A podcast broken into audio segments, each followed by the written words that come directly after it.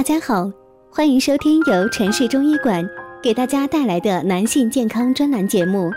如果大家在两性生理方面有什么问题，可以添加我们中医馆健康专家陈老师的微信号二五二六五六三二五免费咨询。好了，现在由本栏目的主播为大家带来今天的节目。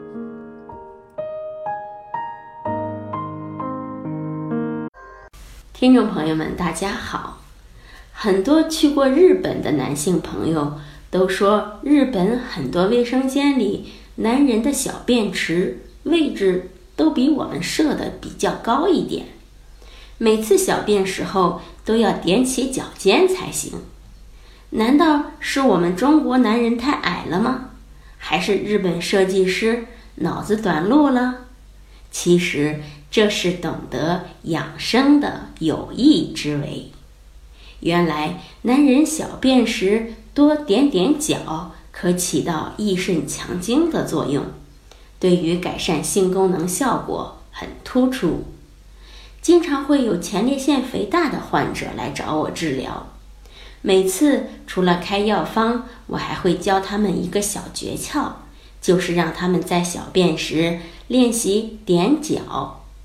有不少患者呢，坚持练习一个月后，就明显感觉排尿比以前顺畅了。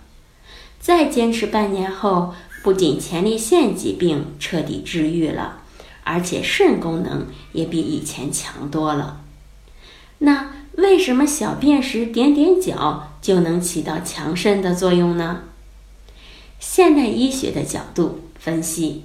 男性在小便时点点脚，双侧小腿后背的肌肉由于收缩而挤压出的血流量，可以促进下肢血液回流，然后可以增强盆底肌肉的强度。男人们如果在每次小便时都做做这样的踮脚动作，可以增加阴茎勃起时海绵体的充血量，并减少血液回流，可提高阴茎的硬度和持久度，对提高性功能是大有好处的。